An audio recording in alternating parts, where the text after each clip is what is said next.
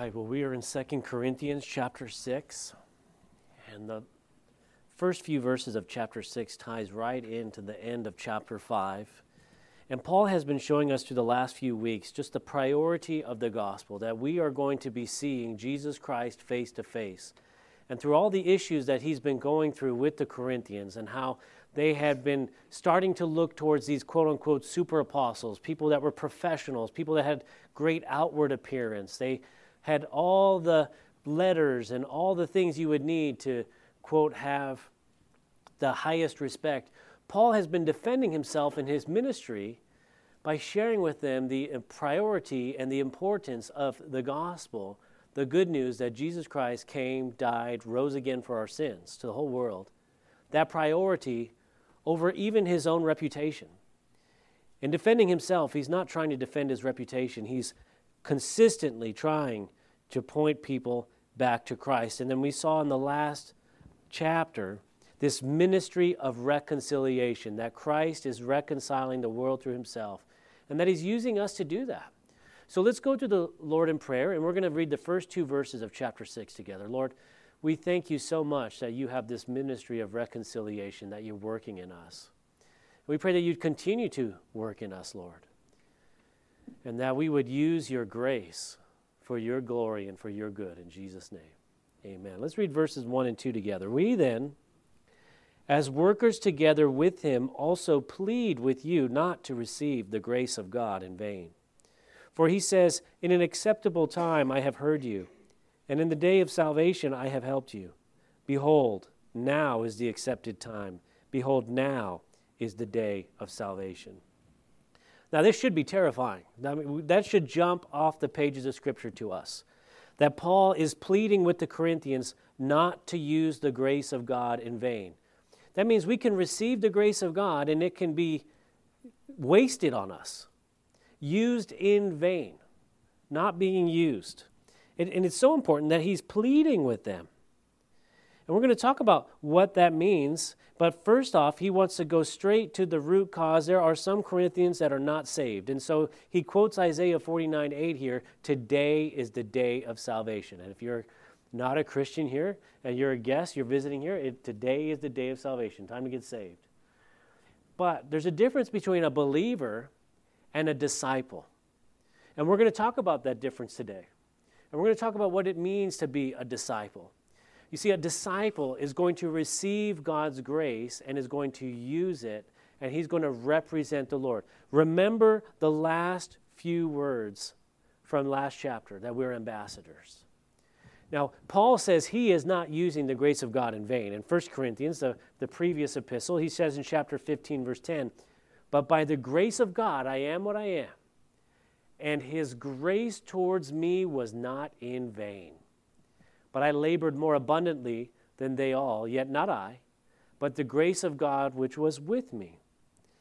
And so Paul says, we're not to use the grace of God in vain. We're to go out there and to preach the gospel. I, I loved what Warren Wiersbe put in his commentary. He said that we're not to be couch potatoes, and especially as Christians, we're not to be pew potatoes, where we just sit there and we're, we're filled with the Word of God and we're not actually doing anything with it. But the question becomes is God supposed to do it? Does God use us? Does He come into us? Does He make us do things for Him? Or are we supposed to do it? Are we supposed to go and hear from the Lord, learn the Word of God, and then we have to go make it happen? Well, the answer is yes to both. You see, apart from God, we can do nothing, but we are to be doers of the Word and not hearers only. See, the answer is yes. Remember 2 Corinthians chapter 5 verses 18 and 20. Now all things are of God who has reconciled us to himself through Jesus Christ and has given us the ministry of reconciliation. Jesus does the word, the work, he gives us the ministry of reconciliation.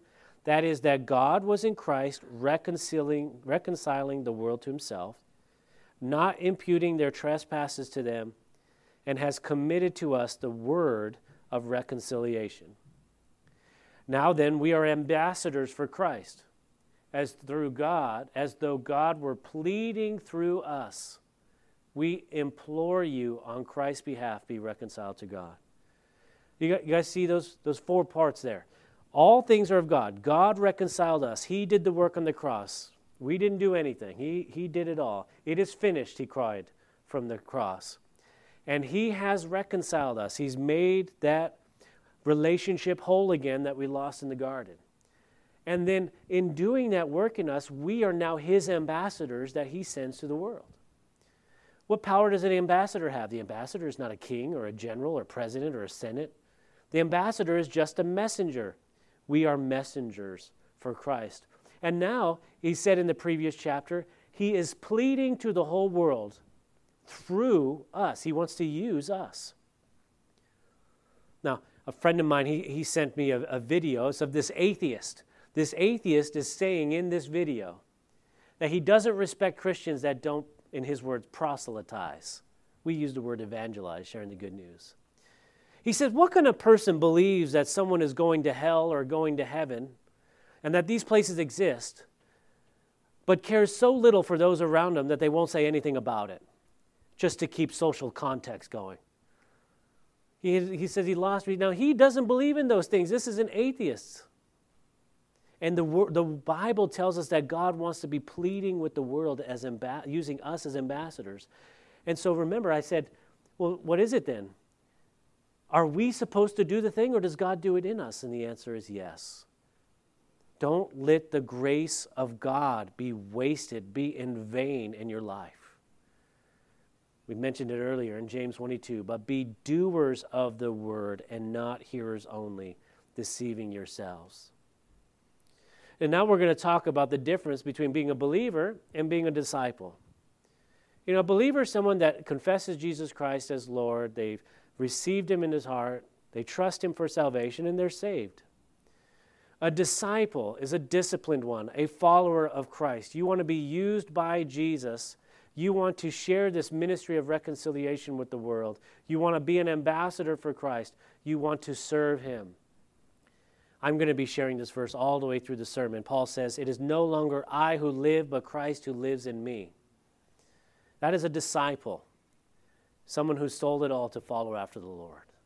And people talk to me about the ministry, or they want to learn about the ministry, or they want to be in the ministry. And they have a different perception of what that ministry is. And there's a lot of things that I want to teach, I want to share, I want to, I want to show people, but most of them, they have to be experienced. And they're experienced in your personal relationship with Jesus Christ. They can't just be taught, you experience it. Well, we'll use one example, super popular right now. We'll use those Navy SEALs. What's the brochure for the Navy SEALs say? Oh, yeah, we're going to keep you awake for a week.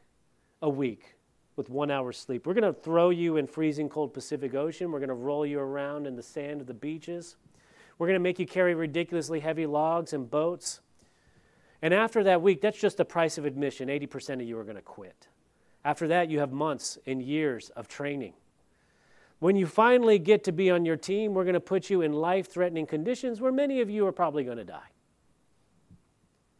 And the line of people that want to line up for that is ridiculous. So many. But when we talk about the ministry, people don't really think about what it, the calling really entails. They, they think about preaching to crowds or being respected or being smart or being comforted. Well, let's see what the brochure says, shall we? Let's look at the brochure here in verses 3 through 5. We give no offense in anything, but uh, that our ministry may not be blamed. But in all things we commend ourselves as ministers of God. All right, you want to be a minister of God? In much patience, in tribulations, in needs, in distresses, in stripes, in imprisonments in tumults, in labors, in sleeplessness, in fastings. We're just starting. We're just starting this list. Now, there's a, a movie from a few years ago that I, that I like, and there's a scene in that movie that really spoke to me, especially the time I saw it. This is a boxer that's in the Great Depression. His children are starving, he's been evicted, he's lost everything. And he's in this boxing match, and this guy is just pummeling him. In fact, there's a scene where his ribs are broken, he's beaten up, his face is gone, and he's about to throw in the towel. But he has this vision. He has this vision of his kids and why he's in there, of the empty plates, and how they, he needs that food. And he gets hit so hard, his mouthpiece hits the, ca- the canvas. As he's thinking this, he kind of wobbles over there and he thinks of all that pain and that suffering. He thinks of his injuries, and he picks that mouthpiece up, he puts it in his mouth, and he smiles at that guy that's beating him. Because he knows what it's in there for. That is the ministry. But the cause is not to feed, it's not for money. The cause is Christ. That I was destined to hell I was destined to go where there is weeping and gnashing of teeth, where there is eternal fire from everlasting to everlasting. But Jesus Christ saved me on the cross. He gave his life for me. And remember, Paul just told us in the previous chapter that to be absent from the body is to be present with the Lord. I'm going to the kingdom now. I'm going to be face to face with the Lord. And I pray that I hear those words enter into the grace of the Lord. Well done, my good and faithful servant. And, and you hear those things and you know what Christ has given for you, and you say, Oh, that's that thing that makes me smile in torment, that makes me smile in difficulty, in distresses. I think about those, those Navy SEAL guys rolling out there in the middle of the night, no food, hungry, guys ringing the bell. How is it that pastors, ministers, preachers, followers of Christ can endure these great things and keep on going when so many ministers just go and ring the bell. They quit because they're trying to do these things in and of themselves. Remember what I said. I said, Does God do it in us or do we do the work? The answer is yes. What Paul said is no longer I who live, but Christ who lives in me. And I have the same heart that Paul had when he was speaking to Timothy in 2 Timothy chapter 2, verse 2. And the things that you have heard from me among many witnesses, commit these to faithful men who will be able to teach others all also. We want to be able to teach people this, but I just told you guys earlier you can't really teach it, you can only experience it. And then we'll see what you're really in there for. Oh, you want to be a disciple, huh? You want to be a real Christian. Well, as a minister of God, he talks about patience tribulations, needs, distresses, stripes, imprisonments, tumults, labors, sleeplessness, fastings. Nothing happens overnight. People talk bad about you, they criticize you. They'll praise you one day, then they're talking bad about you the next day. They'll betray you, they'll turn from you. They'll say that they'll be loyal or that they're invested in something for years and then they're gone.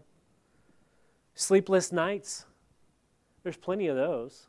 But remember, the Lord is our great example. He prayed all night long. He comes down the mountain, and people are begging for miracles from him. These same people, a few months later, will be begging for him to be crucified. There's nothing new under the sun. Distresses, tribulations, needs. Yeah, bills got to get paid. Life's going to happen. You're going to get sick like everyone else. You're going to have relationship issues like everybody else. And on top of that, you have the added weight of the gospel and the, all the forces of hell against you. And you dare try and be a Christian, a disciple, in and of your own strength? No, you can only do it in the walk with Jesus Christ. This is what it means to follow the Lord, to endure. Now, Christ doesn't call us to suffer. You know, there's some people that are on the other end of the spectrum. They just think that to be a Christian means to suffer more than everyone else. No, he's not calling us to suffer, but we are to endure because this is not our home. Remember the previous chapter? We don't live for this world. We don't live for this life. In fact, we're to live this life cheaply. What do I mean by live this life cheaply? You mean it's not important? No, but you need to be willing to throw, throw it down. You need to be willing to, to leave it. The majority of you cannot follow the Lord because you're so busy just trying to preserve your life, preserve your comfort, preserve yourself as much as possible. One of the rich young rulers came to Jesus, said he wanted to follow him, but he said, First, let me go home and bury my father, which means first let me see him through the retirement home and then bury him, and then I'll follow you. You know what Jesus said? Let the dead bury the dead, he said.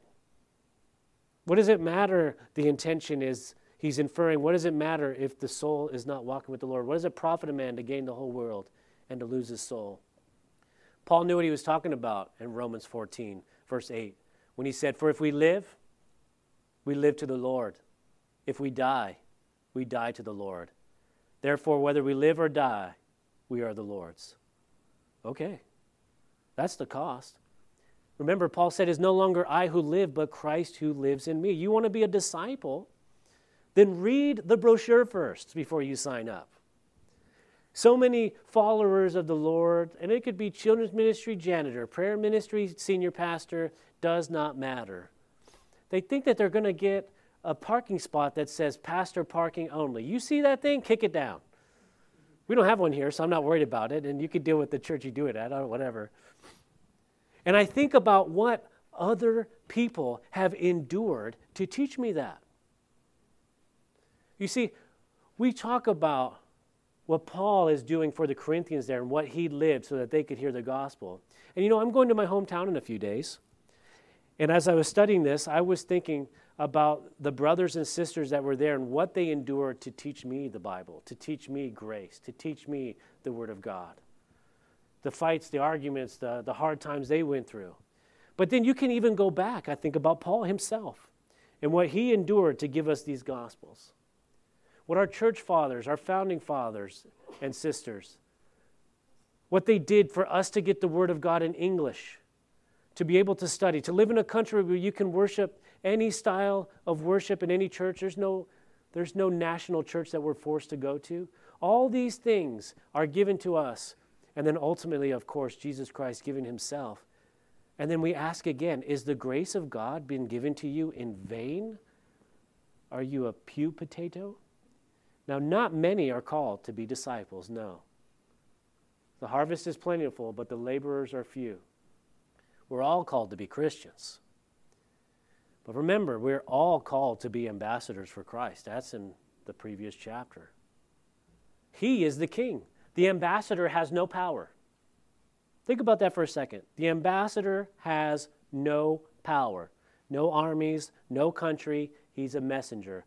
But when the ambassador is in alignment with the home nation, is all the authority, all the power. Imagine you're the ambassador. You go to the uh, head of state of another country and you say, on behalf of whatever country, we have declared war on you. What power is in that statement? But what power does that ambassador have? Nothing. He's just giving the message. That's his job. We are messengers for Christ, we are ambassadors. Don't let this message go in vain. Now, you cannot serve Christ unless you're willing to give up your life. And too many are seeking to preserve it. And I think of how many gave their lives so that we could receive this gospel, hear this word, to grow in Him, because they weren't, they weren't scared to lose it. Now, how do you do these things? That's something else. How do you do it? This is not possible apart from Christ.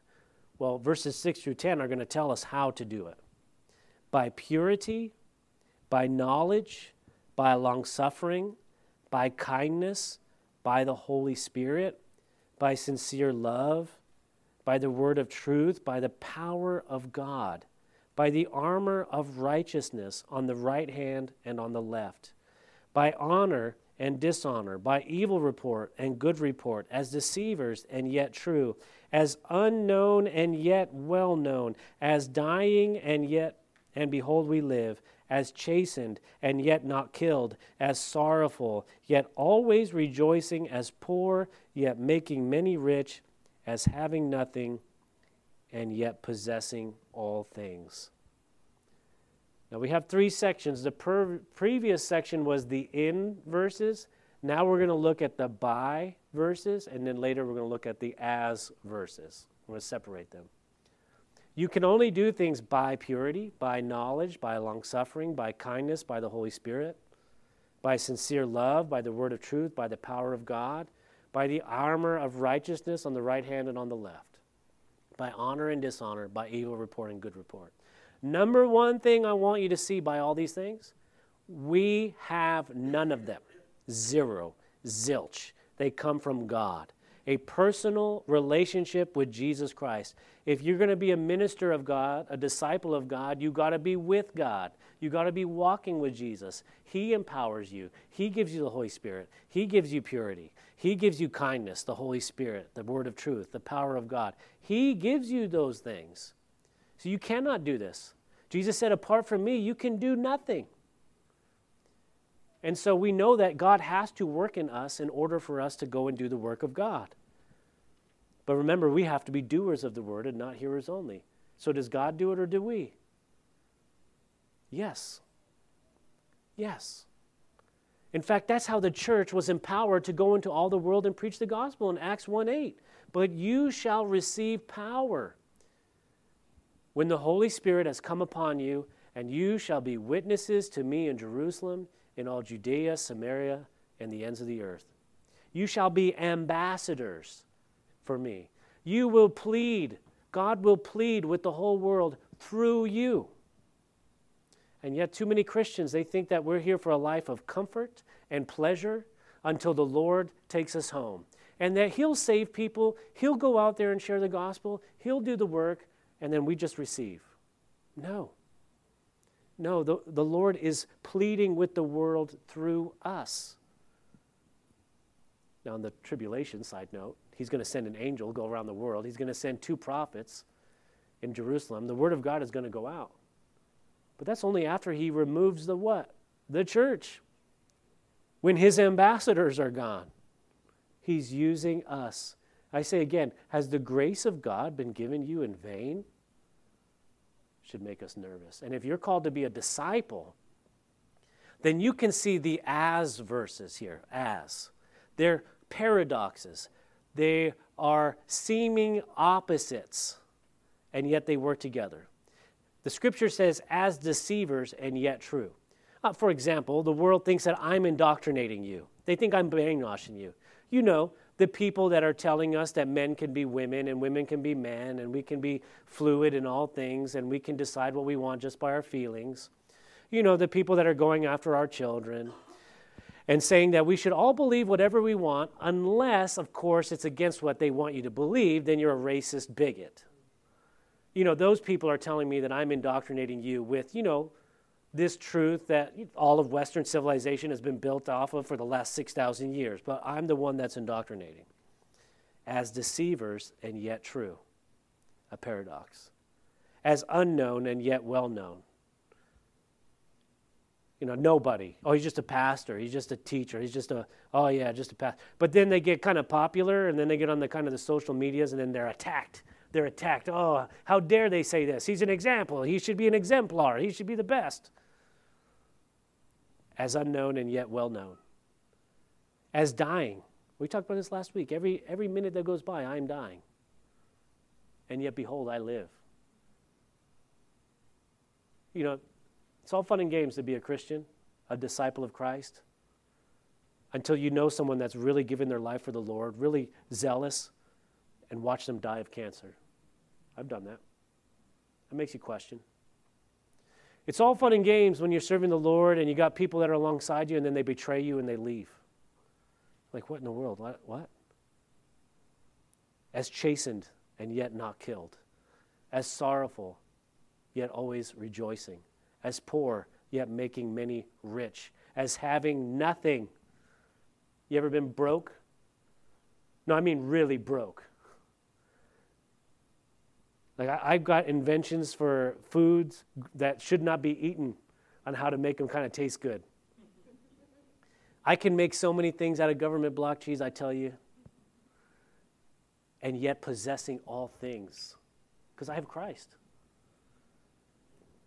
Yeah, everybody talks about being a Navy SEAL and they're super popular and they're great in the media, but nobody wants to roll on the beach at 2 o'clock in the morning after swimming 16 miles after carrying those boats, getting screamed at and sprayed with water hoses.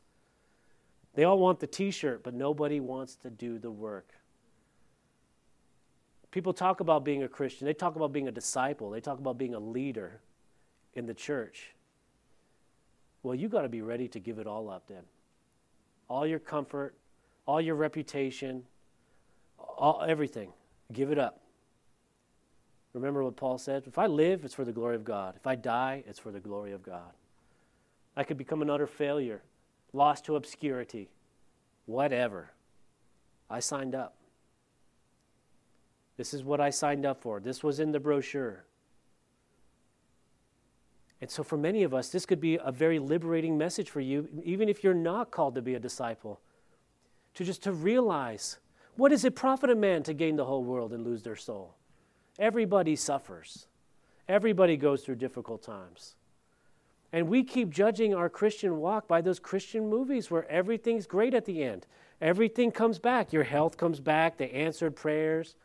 It's like that only exists in Christian movies. That ain't in the Christian Bible. That ain't in the Word of God. Tell that to Peter, crucified upside down because he wasn't worthy to be crucified right side up. Tell that to the Apostle Paul, beheaded by one of the most tyrannical Caesars of all time. Crazy. Tell that to our Lord Jesus Christ. And yet, and yet, dying, behold, we live. All those that gave their lives in the service of the Lord are there in the kingdom now. Jesus has prepared a table before them in the presence of their enemies. We'll all meet with him at the marriage supper of the Lamb. We'll all see him face to face, and not a single one of us will say, Man, I should have taken the other way. No.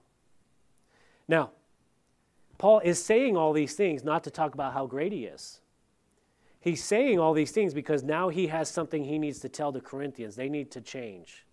In verses 11 through 16, O Corinthians, we have spoken openly to you. Our heart is wide open. You are not restricted by us, but you are restricted by your own affections. Now, in return for the same, I speak as to children, you also be open. Do not be unequally yoked together with unbelievers. For what fellowship has righteousness with lawlessness? And what communion has light with darkness? And what accord has Christ with Belial? Or what part has a believer with an unbeliever? And what agreement has the temple of God with idols? For you are the temple of the living God, as God has said, I will dwell in them and walk among them, and will be their God, and they shall be my people.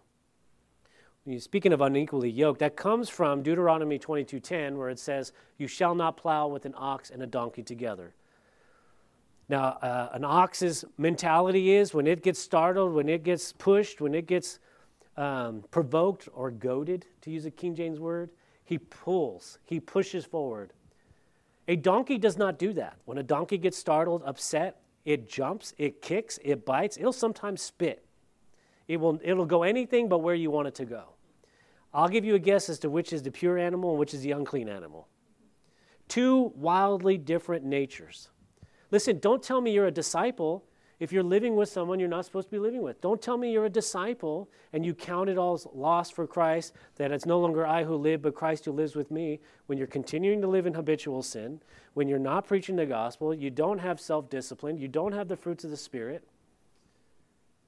You can go wear the t shirt, you can watch the movie, you can have stolen valor in the church of Christ as well. Don't call, just don't call yourself a disciple because you're not. A disciple is willing to die for the glory of God. A disciple is willing to count it all lost for Christ. The disciple cares nothing for reputation, cares nothing for the things of this world. A, a disciple is a disciplined one, my master over me. You can't have both. You can't have both uh, just share this one with you. I didn't share it with the first service, but I talk to some of my military friends, and then I'm the, I provoke them to wrath, is what I do. Because I start reading articles about how they're making, um, making basic training easier and easier to get more people in. And then they don't like that very much. Why not? Are we doing the same thing with the gospel of Jesus Christ? Do we have the grace of God in vain? Are we trying to make it easier and easier and easier so that more and more people can serve? No, no, not here. We follow the Word of God. Do not be unequally yoked with a non believer. Listen, if you're living together and you're not married, then it's against the Word of God. God says, don't do that. If you're using pharmakeia, you're using drugs, you're getting drunk, you're in the world. You're, you're marrying the world. You're trying to bring that which is Christ has redeemed on the cross, and you're trying to marry it to the world. Stop it. On what accord has Christ with Belial? What part has a believer with an unbeliever? Now, we're to be in the world, but not of the world. We're to be in that ministry of reconciling, but not reconciling the world to the gospel. We're to have the world change, not the gospel change. We're to bring Christ to the world with no compromise because we have something greater to live for than this world, and that is to be in the presence of Jesus Christ for all of eternity. And so, Paul is teaching the Corinthians, he's sharing the Corinthians what we're going to learn here in Calvary Chapel Low Country, verses 17 through 18. Therefore, come out from among them and be separate, says the Lord. Do not touch what is unclean, and I will receive you. I will be a father to you, and you shall be my sons and daughters, says the Lord Almighty. So, come out from among them. Stop it. Hey, the harvest is plentiful when the laborers are few. But remember that, that clip I shared with you, that beating that guy took. All he had to do was take a knee, and the, the pain would have stopped. All he had to do was literally throw in the towel. You know, that's where we get that from boxing. Throw in the towel. It's over. Hey, we're done. We, we don't want to take any more. What did he do? He picked up that mouthpiece and he smiled. That is to be a minister of the gospel, to endure, to be able to continue forward. You want to be Christ's disciple, you want to be a follower of him, then know what you're getting into. But he says you can be his disciple. In John 8, 31, 32, Jesus said to those Jews who believed in him, If you abide in my word, you are my disciples indeed. And you shall know the truth, and the truth shall set you free, shall make you free. Abide in his word. Whatever the Bible says, do it. And whatever happens to us doesn't matter. Be called out from among them. Be separate. Be different. Live for greater calling, greater purpose, for eternity. We only have one life to live. And it's only what's done for Christ is going to last. Let's pray. Lord, we thank you for your word. We thank you for your grace and your mercy. And I pray, Lord, nothing for us this morning. We just want you to be magnified and glorified. It's your work. Use us as you see fit. Help us to not be pew potatoes. We don't want to waste this grace that you've given to us. But like Paul says, help us to labor more abundantly than anyone. We thank you, Lord. We praise you. In Jesus' name, amen. If you don't know Jesus Christ as your Lord and Savior, come on up. We'd love to pray with you, share with you. God bless you. Have a wonderful week.